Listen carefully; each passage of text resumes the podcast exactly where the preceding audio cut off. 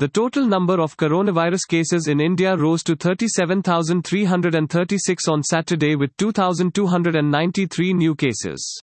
While 71 deaths in the last 24 hours, the Ministry of Health and Family Welfare said. This is the highest number of cases reported in one day.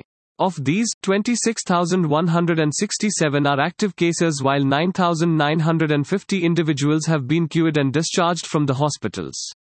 The death toll has mounted to 1218 while one person has migrated to another country, according to the data released by the Health Ministry on Saturday.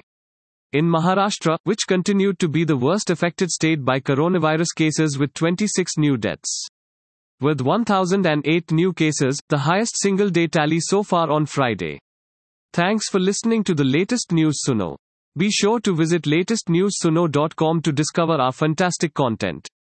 Subscribe to our podcast on Spotify iTunes और Google podcast अब news सुनो बस 60 second में